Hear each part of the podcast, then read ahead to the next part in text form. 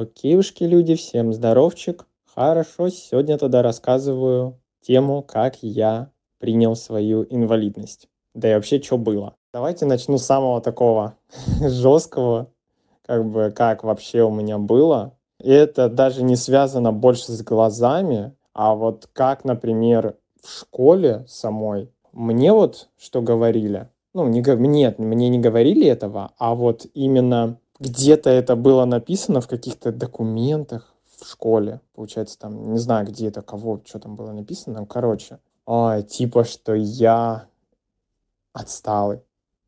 Это пипец, конечно. И как бы это тогда меня, например, демотивировало, и как-то было вообще стыдно, то, что вот, ну, у нас это еще где-то вот, а, получается, в каком четвертом, пятом классе где-то, да, это стояло еще где-то сзади, там у нас, получается, в классе, у меня, я-то учился в э, школе коррекционной по глазам, и там про нас всех было написано э, как анкетки. Ну, стояли, висели на стенке напротив доски. А меня тогда это, например, чуток даже задевало. И вот это тоже меня раз э, не давало меня принять самого себя. Ну и вот и дальше, если идти, то я раньше носил очки, потом перестал их носить. Почему я перестал носить очки? Так как, получается, тоже в какой-то степени я тогда что ли стеснялся. Но я и сейчас не ношу очки, кстати. Ну, мне, не, честно, они мне сильно не помогают. Идемте дальше. Теперь уже более ближайшее будущее, ой, ближайшее прошлое. Его. Я ютубом занимался, как я уже рассказывал. Или не рассказывал, но теперь знаете.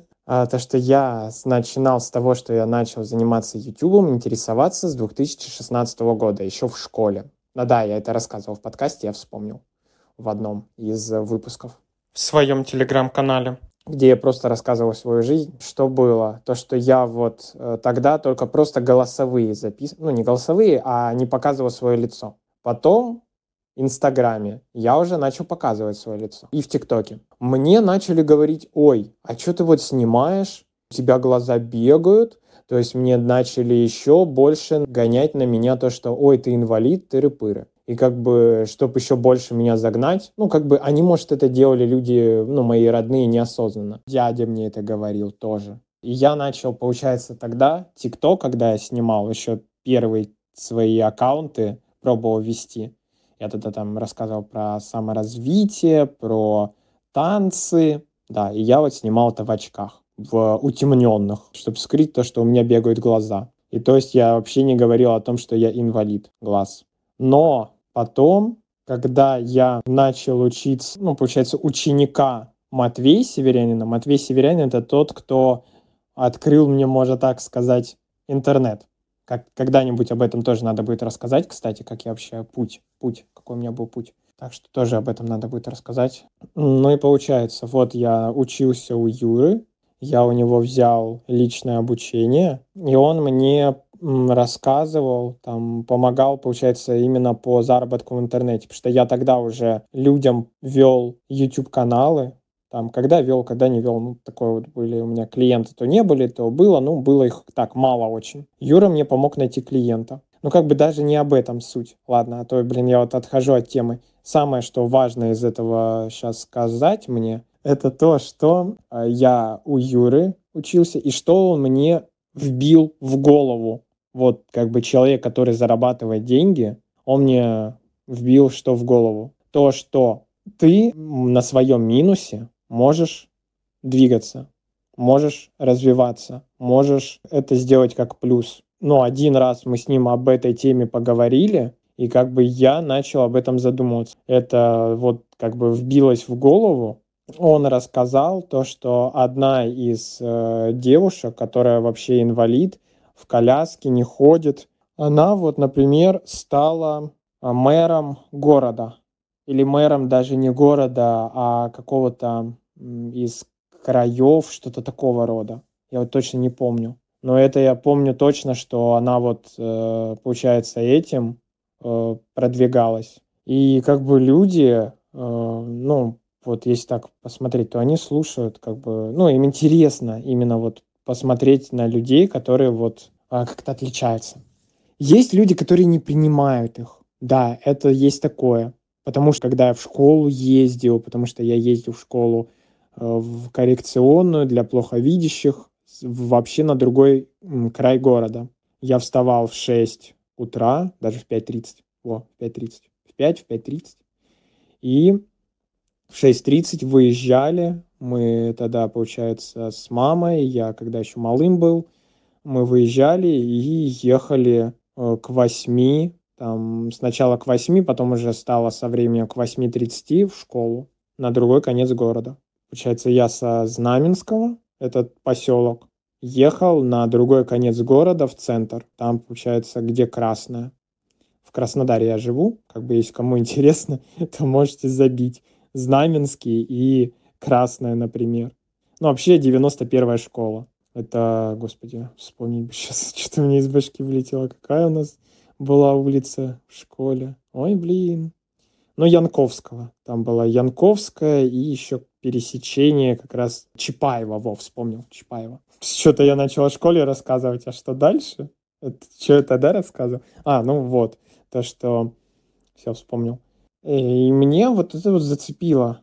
То, что вот, блин, а почему бы не попробовать наоборот. Ну, меня вот что еще заинтересовало, он говорит, веди ТикТок, вот начни вести ТикТок и рассказывай о своей инвалидности. Ну, я и начал это делать. Э, первое видео у меня вообще было очень жесткое. Я такой, блин, надо как-то хайпануть. И у меня там, блин, ну, короче, меня один раз там подбила машина, и я упал. Ну, как бы чуть-чуть. На пешеходном переходе. Можно будет потом, кстати, тоже эту тему как-то рассказать, если хотите. И вот ТикТок, блогерство, оно мне дало то, что я как-то начал себя принимать. То есть люди, как бы я увидел людей, которые как бы им все равно то, что я вот инвалид. Им даже наоборот более стало интересно.